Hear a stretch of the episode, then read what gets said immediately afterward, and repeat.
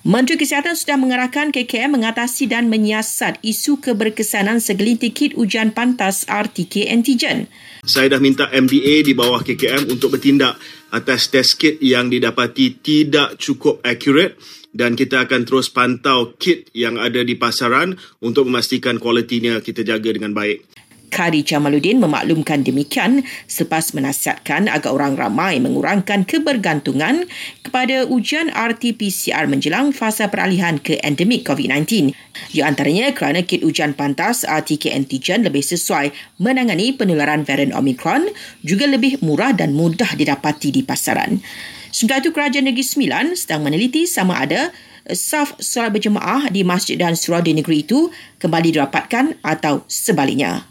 Baru-baru ini, Perdana Menteri mengumumkan mulai 1 April nanti aktiviti solat jemaah di masjid dan surau boleh dilaksanakan tanpa penjarakan fizikal namun keputusan akhir terletak pada kerajaan negeri.